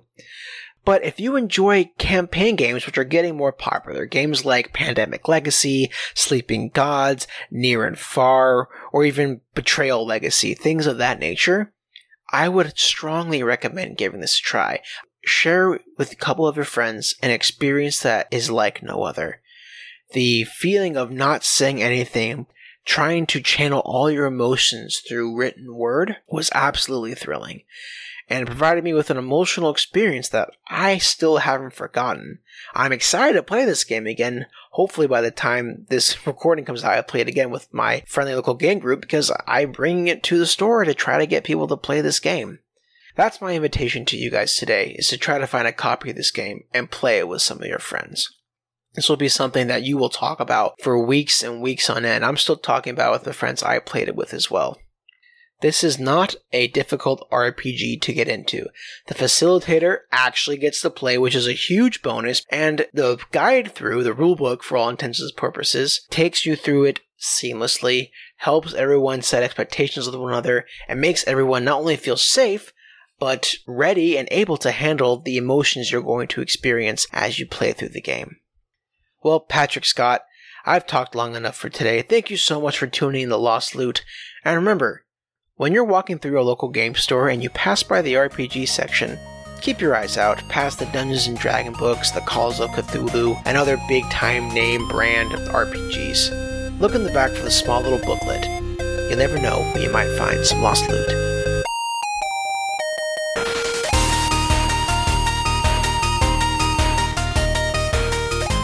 Hey, thanks, Josh, for today's Lost Loot. Alice is missing. Did you ever play this one, Scott? No, I have not. It's one of those ones that I heard about it and then it just like went away. And it was a mystery. I don't think it's on BGG either. I don't think you can look it up. That's all I know about it. I heard uh, Secret Cabal was talking about it like a, a, year or two ago, and I was intrigued, but I never actually pursued it. Yeah, yep. Alice is missing. Fantastic lost loot. That's one that you know. What, maybe we should give that a try. It's it seems like an RPG that's got a lower barrier of entry. Neither of us are too big on RPGs. Don't want to invest the time, but maybe this is a way to do it. I'm really intrigued here. I, I got to look more into this game. Well, thank you, Josh. Thank you for today's Lost Loot. Alice is missing. Boy, we got a big episode, Scott. We got to keep things rolling. We're going to do a little. Yes, dis- we do. Now, let's talk a little bit about the joy of two player games. Let's go.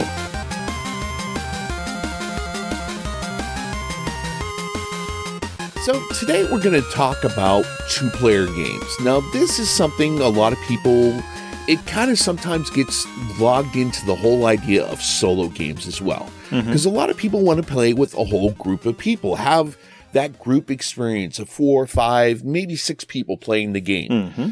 There are a lot of times that two player games can be a great thing to have in your back pocket to pull out and play. We did put a thing on BGG about this, about what attracts you to a two player game or what kind of games do you prefer with a two player game? Yeah. Yeah. You know what? I was going nutty thinking about like, how are we going to make this work? And hey, we're the show that wants to incorporate the community. So we got the post up. And there's been all sorts of things here that looking through them, they have a lot of great insight on this. And I got to say, this is wonderful. Thank you, everyone who put some information out here for us to take a look at. And help us it's sound wonderful, smart. the ideas you have. Oh yeah, yeah, definitely. So I put I was thinking about how different a game can be based on whether you have one opponent or several. If a game has a card in it, for example, and this went right back to Magic, just pretend like you have a card in X game and it says deal five damage to any player, but you have to take two damage for playing it. Well, that's an obvious benefit one on one because the net gain is three damage. I dealt you five and I dealt myself only two. But if we're playing in a bigger game, in a game with more players, you're actively hurting one player and yourself, thus creating a benefit for all of the players that were not involved in this damage exchange. So, Scott, if I target you with that card, Ryan's sitting over there going, okay, Pat's down two, Scott's down five. I guess I'm the winner of this card being played, right? Of course, the card isn't worthless here. It simply becomes more narrow. That is, like the times when you would want to play this card in a two player game, it's going to be almost all the time to in a multiplayer game, perhaps only when you're in the lead or, or when there's that one player catching up and you want to, you want to beat them down, right? I think a classic mm-hmm. game that captures this sensation for me is Dominion when you're playing just two players, you have a much easier time managing what your opponent's capable of, seeing what they're doing, what they're adding to their deck. Furthermore, card values are different. A card like the Witch shapes play further in that if only one of the two players obtains it, that player is going to give all the curses out. The opponent's going to have a really, really difficult time being able to catch up or being able to win the game. I said we want to talk about two player games on our next episode, and as Scott said, we got a profound uh, amount of response to this one. What attracts you to a two player game? What does a two player game have to offer that multiplayer games lack? What are some of your favorites? And what games can be played with more than two, but you prefer them at two? And we get some good responses. Scott, what, uh, give me one that stood out to you. Yes, we got one here from Bruce. Two player games are the only ones where I can really enjoy direct mean confrontation. At higher player counts, the choice of who to attack and not to attack can be socially awkward or divisive, can lead to king making. Well, that, yeah, definitely. Absolutely. Or player order can determine the outcome or enjoyment of the game. If some players are hate drafting and others aren't. Exactly. I yeah. love the direct conflict of many head to head abstract strategies. And whilst something like Azul can be multiplayer, the potential meanness of the drafting phase means that it's a game that I much prefer at two players. Okay, so similar that's to my two damage, five damage thing, huh? Yeah, it's very interesting seeing that he's more into the confrontation of good against evil or the two player fighting against each other. Mm-hmm.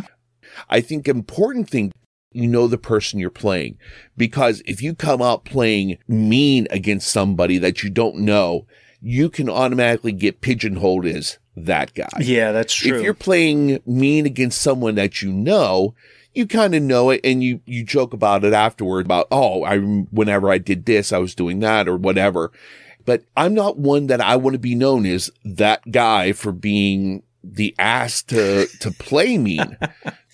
Maybe a little bit in contrast to that, Michael says the joy for me in two player isn't the more intense competitive aspect of it, more just having a partner to play with on a regular basis at random times, often unplanned. Playing with more people requires structure, it's harder to get it working, there's a bit more coordinating. A lot of two player gamers are partners, and it's really great to have something like board gaming as a common interest. Just sitting talking together over board game is something that strengthens relationships. I thought that was the real joy of it. And you know what? This was a pretty common response. I picked Michael's, but a lot of folks said, yeah, you know what? I play games with my spouse. That's the attraction of two player games for me.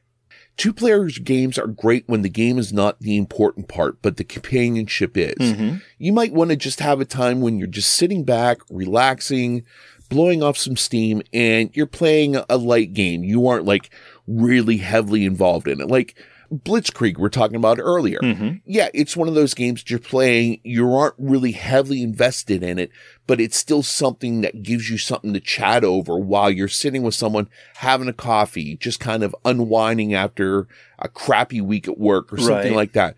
And that's just such a, a nice center point for you to be focusing on and playing and laughing and just getting that nice deep breath and exhaling that a lot of people need at times.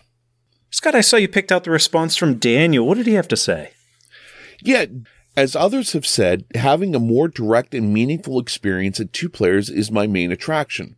I play games at two player, not just two player only games, although I have some of those too, with my wife, with my kids, and with some of my gaming buddies, whether it's showing up early, staying late, or one off game night. The planning is more straightforward as there are not more players to add variables before my next turn. Mm, absolutely. There's a lot of action, reaction to the move, which I think is fun. Oftentimes the pace is a bit quicker. Generally, it's a chess match, a battle of wits with various and different rule sets. And that is a great way of looking at it. I like that he incorporated the word reaction. Two player games let you, well, not only reaction, but also prediction. I, think that one of the, the best aspects of a two player game is that you get to try and predict what your opponent's going to do based on what you would do if you were in their shoes or what it looks like their next move is, and then also reaction. What did they do? And how am I going to respond? And is my planned response good enough or do I need to pivot from what I had in mind? That's a lot harder to do in a four or five player game. You might be able to single mm-hmm. out the person that's, you know, their army is to your right. Or you might be able to single out the person who's building their stained glass window using the same color pieces or that needs the same one as yours. But there's an awful lot of variables to keep track of that you can't possibly predict and react to all of them. Whereas in a two player game, right. you can. Yeah, I, I agree that it's one of those things that you get tied up a lot of times with whenever you're playing with multiple people. Okay, I'm here. I have three turns till my next turn. They're going to do that. They're going to do that. They're going to. and you're mapping things out so much that you don't really take a, the moment to really enjoy what's going on. Or you're and, inevitably going to miss something. Exactly. Yes. And then you could be really upset with yourself afterwards for missing something. Where I know I've played with people before. I played Dinosaur Island one time with someone that they made one bad move and they were salty for the entire rest of the game. Boy, this really made an and, impression. You, you've mentioned this one a couple times. I wish I was oh, there. Oh, oh to be a fly on the wall. Oh man, yeah. It was just like, dude, seriously, it's just a game. Go with it. Well, before we get on to our final thoughts on it, I wanted to bring up what Laserlike had to say. Now, this is lengthy, Scott. Bear with me, but uh, okay. he put a lot of thought, he or she put a lot of thought into this, so I wanted to give it its time. Other than games with mechanics that really demand more than two players, like many social deduction games or games with negotiating or alliances, I think that almost every game gets better at two players. Mm. This is because at two players, the strategy and tactics become more pure and more direct. In a four player game, I can make a particular move, but the real impact of that move is not necessarily clear because there's so much that can change from one turn right. to the next. In a two player game, any move I make can be considered and planned out with much more certainty as to what it's going to mean, both for my opponent and for me when my turn comes again. Put another way, in almost any game, a two player match is one where it feels like my decisions matter the most, where my fate is in my own hands, and where the game is a competition or a mental struggle between myself and my opponent. As you add more players, more uncertainty comes into the game. And while that's not identical to randomness, uncertainty can have the same practical effect of randomness in that the decision making gets a little fuzzy. At least for me, I very much enjoy the more chess like experience of having a game be a straightforward competition pitting my decision making against my opponents. Uh, he should start a podcast. Excellent thoughts. Thank yeah, you, Laser. That's a wonderful way of looking at it. The idea that it's a competition between you and one other person, and there's no other outside factors playing on that. That's just your mind versus their mind. Mm-hmm. And there are times whenever that's what you want in a game and it's it's great to have that. Scott, are there any multiplayer games that you prefer at two players? Star Wars Outer Rim is one that I kind of like there are two players. Mm-hmm. Because if you're going to be a bounty hunter and you're trying to get the bounty on a person that's on the other person's ship mm-hmm. and trying to get through all the Imperial blockades and the Rebel blockades, stop on the planets and get the equipment that you need to get the bounty on the other person's ship it's definitely fun with more players, but I think it makes it a much more interesting game whenever you play it just the two players, though. Well, and you have the predictability. You know where the syndicate ships are going to be, or you know that they can't move four times prior to your next turn. So you have a little bit more agency over planning out what you're going to do in a game like Outer Rim. Yes. Yes. No, what did you think? What, uh, do you have any games that stick out in your mind? Oh, there's plenty. I'll just highlight one. I thought Imhotep was fun, and I'm not talking Imhotep the Duel. I mean actual Imhotep, yeah. the, the four player game. I think it's phenomenal. It too. You and I sat and played that multiple times, and you know what? I've, I've played it before at three, and I haven't tried it at four yet. I don't even want to. I think it shines at two. There's obvious answers like Star Wars uh, Rebellion, they have some rules there for mm-hmm. four player, but let's be honest, it's two. I think War of the Ring does the right. same thing. Scott, what's your favorite two player specific, only two player game? I would have to say my favorite one for that, and this is a benefit because my wife really loves it as well too, is Seven Wonders Duel. it gives you enough. you win this it's, round. Uh, it gives enough randomness, but it's not completely random. You see what some of the lines of the cards are going to be, but other ones are put face down. So you aren't exactly sure what's going to happen. She loves to play it as well too. Mm-hmm. Makes it that much more special because I get to share my hobby with her with something that she enjoys. And I'm not looking at her and she's just like going through the motions, trying to get through the game and everything just to make Scott happy. Right, right. Oh, I, I know what you mean. what one comes to your mind? Seven Wonders Duel, but you took it. It's the one that I wrote down. I don't know what I'm going to say now. I didn't even look at your notes there on that. So I apologize. You know what? I'll go with Star Wars Rebellion. I know that it's technically got rules for four, but let's be honest, it's a two player game. Oh yeah, yeah, definitely. We won't get into the how to play or deep dive into it, but that just every time I play it, it's Star Wars in a box, which is the most cliched thing you could say about it. Phenomenal two player game. That it is. All right, Patrick, we got to wrap this up because we got one more segment to go.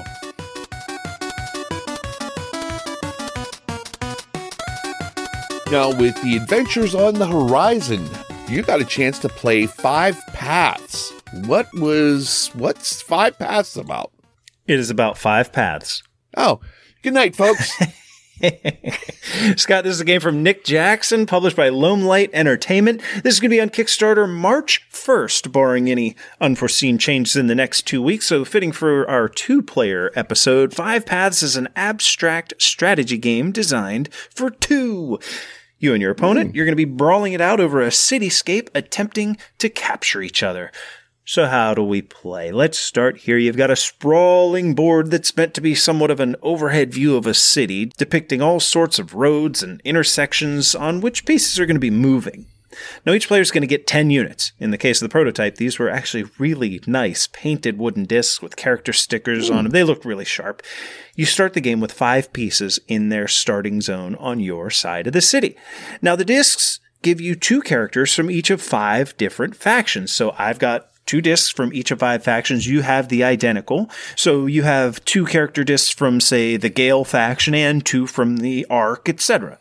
This matters because each faction pieces function differently, from their movement to how they capture to even a special ability. Let's break down those two that I just mentioned. So, if you move a Gale unit, a unit from the Gale faction of which you have two, you're going to roll two dice and you move the sum total. They're d6s in this game. So, to capture mm-hmm. with a Gale unit, you simply need to land and your movement on an enemy unit. Simple. The special ability, though, lets your Gale unit basically go off the city street grid so that it's more difficult to capture. Everything has to stay on the streets, but not Gale. They can go in between the intersections, and that's emulating the character being perched on a rooftop, sort of hiding Okay. out or stalking their prey, right? The Ark, on the other hand, we'll use that faction for example. They roll their two dice. They choose one for move value, and the other one is basically a capture range. So after you're done moving, if you have an enemy unit within your range and line of sight, basically a straight line, you capture it. The special ability of an arc character is based on turning. I should have pointed this out. Normally, you can't have a piece go down a side road or make a turn until it hits a corner. It's got to go straight on that road as long as it can until it hits like a Y or a T intersection. Then and only then can they turn. Well, the arc, they can. They can turn at any time. They don't have to wait until they hit an intersection. So our turn structure in the game, it's as simple as declaring which unit you're going to have active, roll for its movement and or its range, move the piece, and then capture if possible. Lastly, I said you get 10 pieces to start the game, but only five of them are going to start on the board. So the other five, they're going to be in your reserve. If you captured an opponent's piece, but you still have fewer than they do on the board, you can put one of those reinforcements back onto the board. Winning is as simple it's hmm. being the first person to capture five of your opponent's pieces. So, since it's an adventure on the horizon, just to give a quick idea for everyone, what are the pros and cons of this game?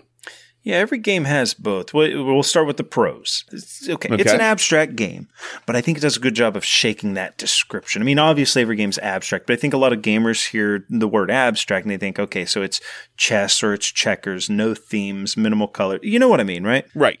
The artwork here, it's mostly limited to just the rulebook and the character discs, but it's quite imaginative. Like one character, he's from a faction called the Kanto. Uh, he's got a feather in his cap and he's playing a trumpet on this little disc. It's actually it's pretty sweet. To the point though, the pieces and their abilities also that's thematic to their factions. So while it is technically an abstract game, it does incorporate a little bit of theme here. I also like that Mm-hmm. it took die rolling and it gave me some agency over how to treat them. Like rolling ones and twos aren't just a bad like you know so many times you have like rolling d6s and it's like okay so whoever rolls higher or rolls correctly is going to win the game this one no you have some agency and you can make do with basically any numbers it's just the mechanism by which you're determining what you're going to do plus you've got Right. a lot of variability based in how you opt to open up uh, and what I mean by that is which five units are you going to start the game with, and on which of your starting locations are you going to put them.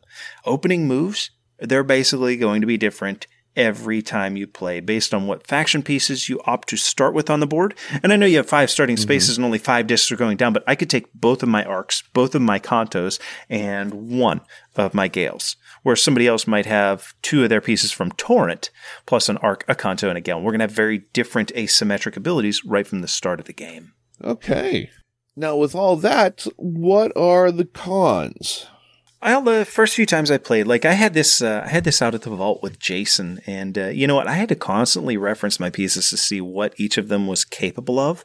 Uh, To the game's credit, they put reminders right on the board, so it's not that big a hurdle. And I think that by the time a couple gamers are on like their fourth or fifth play, eh, you're basically going to know what the faction abilities are by heart, and it's not going to be an issue at all. But those first few plays, there were a lot of turns that began with me looking at where my pieces were, checking their movement rules, their capture rules, their faction abilities. And then, you know, what you do is you start counting dots on the board. Okay, how far am I from his piece? What about this one? And then it'd be Jason's turn. He would do the same thing. Okay, I think I want to move this one. Uh, all right, it's going to be this one. I'm declaring this piece. Roll my dice. And then you start counting dots. What if I go this way? What if I go that way? Uh, so there is a little bit of a learning curve as far as the faction abilities and what they do, but also a little bit of a, I don't want to say an analysis paralysis curve, but there is definitely a reward for taking your time and mapping Okay. out what you're going to do on your turn, which can slow it down a little bit. I suppose while the rules aren't difficult, the point is that the ease of play has a high curve. It's going to take a few plays before you can just breeze through games. Also, thought that the reinforcements as a catch up mechanism was a little bit tough to utilize. Uh, that is, if I capture one of your pieces, Scott, you and I are both playing, uh, you have five Right. pieces and I have three. So when I capture one of yours, you'll still have more pieces, so I will get to reinforce. The problem is he's got to spawn back at a starting position. So when my other units are in the thick of things, that guy kind of felt useless out in the until the dust is settled in the middle of the board. Uh, that said, I am still intrigued by Reinforced because it hasn't turned me off from the game, and I find myself thinking about, okay, should I maybe not put everything into the middle of the board because I know I'm going to be reinforcing, and it has me thinking about how I'm going to change my plays going forward. That sounds pretty interesting there. I like that. Yeah. Now, are you going to back it? Get get right to the point. Uh, I mentioned this. well, I mentioned this game is uh, it's going to need to see play over and over to be appreciated, and you know me as a gamer, I just I don't do that. It was my problem Right. with Cloudspire. It was, it's my current issue with On Mars. I listed On Mars for sale because I don't think that I'm going to have it back to the table with the same people weekly. You know, we we, we can't do that You want it to have a, a nice home to go to. Basically, and someone that's going to be able to Yeah. repeatedly play it. And for that matter, when I do play it, I, I can see it already. It's going to be with Ryan and it's going to be on Tabletop Simulator. So the opportunity will still be there. It's not a, an Right. indictment of the game. Five Paths doesn't feel like a game that I'm going to get to the table enough for me personally. But for gamers who do dive deep into games, they want to play it over and over, they want to refine their strategies, folks that feel like they're just scratching the surface of a game after their 20th play. Those gamers, I recommend beginning in March, get on Kickstarter and check out Five Paths. I think you're going to like it. A good recommendation. Thanks for sharing that. Yeah. Well, Scott, it's just about time to wrap up our, our Valentine's Day, kind of Valentine's Day two player episode. It was just you and me today. I'm gonna have to play the it uh, soundtrack again, our not Barry, our Marvin Gaye. Scott, tell me, how'd you level up since we last talked? Well, I think the main thing here that I leveled up with is that I was in a play and now I'm not in a play. Oh, And the reason for that is there were some uh, artistic differences between myself and the director. And it was something where Normally, I would just go through, grit my teeth, do everything, but it was to the point that it was really getting detrimental to me. And it's important, especially now, be careful of taking care of yourself. It's more important that you take care of yourself so you can take those ventures further down the road instead of being absolutely miserable. If you have a chance to be able to take care of yourself and know what is most important for your mental health, do it. It's very, very important. I'm glad I did what I did. I'm not happy that I did it nor I had to do it, but it's very important. Everyone take a moment, take a self assessment, make sure you're doing what you need to do for you. Very, very important. So your level up is that you're a quitter. Oh, wow. Thanks, Patrick. Now I'm going to go back and like sit in my corner and cry now for an hour. I'm sorry. How did you level up? I got the Nikki connection. Okay. Uh, did you get a shot for that yet, or? uh, so Nikki's got all the games. She gets all the new games in. So we got a chance to play. Spoiler alert for everyone for upcoming review games. Uh, we've been playing some Brian Boru, some Great Wall, and that came from Nikki. She had copies, and she just she's like, "Oh yeah, you can borrow them all you want." They were still in shrink. I was like, "Oh, that's awesome." So like, it almost feels like I'm going through the whole experience of getting the game and opening it and punching out the bits, just not the actual spending the money on the game. No, they're still Nikki's. It's got to go back to her. First and foremost, thank you, Nikki, for helping the show out, giving us uh, some relevant new games that we're going to be reviewing in upcoming episodes. But having that connection, uh, just establishing that friendship with someone that you know we're already on a you can borrow my game basis, ah, that's yep. that's awfully kind. So that is my level up. Hey, we hope that everyone else finds a way to level up in their lives. And we can't wait to be back with you here again soon with another episode. Those of you in the Pittsburgh area, don't forget March 12th will be at Fabricators Forge from 2 to 8. March 12th, looking forward to it. Pretty soon, the snow and the cold weather will be out of the way. People will be traveling out, playing some more games, so can't wait to get more games on the horizon. I'll see you next time, Scott. Sounds good, buddy. You take care, Patrick. Thank you so much for joining this adventure of the Level Up Board Game Podcast. We encourage all adventurers to check out our website at levelupgamepodcast.com. There you can submit your thoughts and audio to be used in a future episode. Please consider rating us on iTunes, like us on Facebook, follow us on Twitter, and join the Board Game Geek Guild, Guild 3722. Music for the podcast provided by Adam Haynes. Learn more at adamhaynesmusic.com.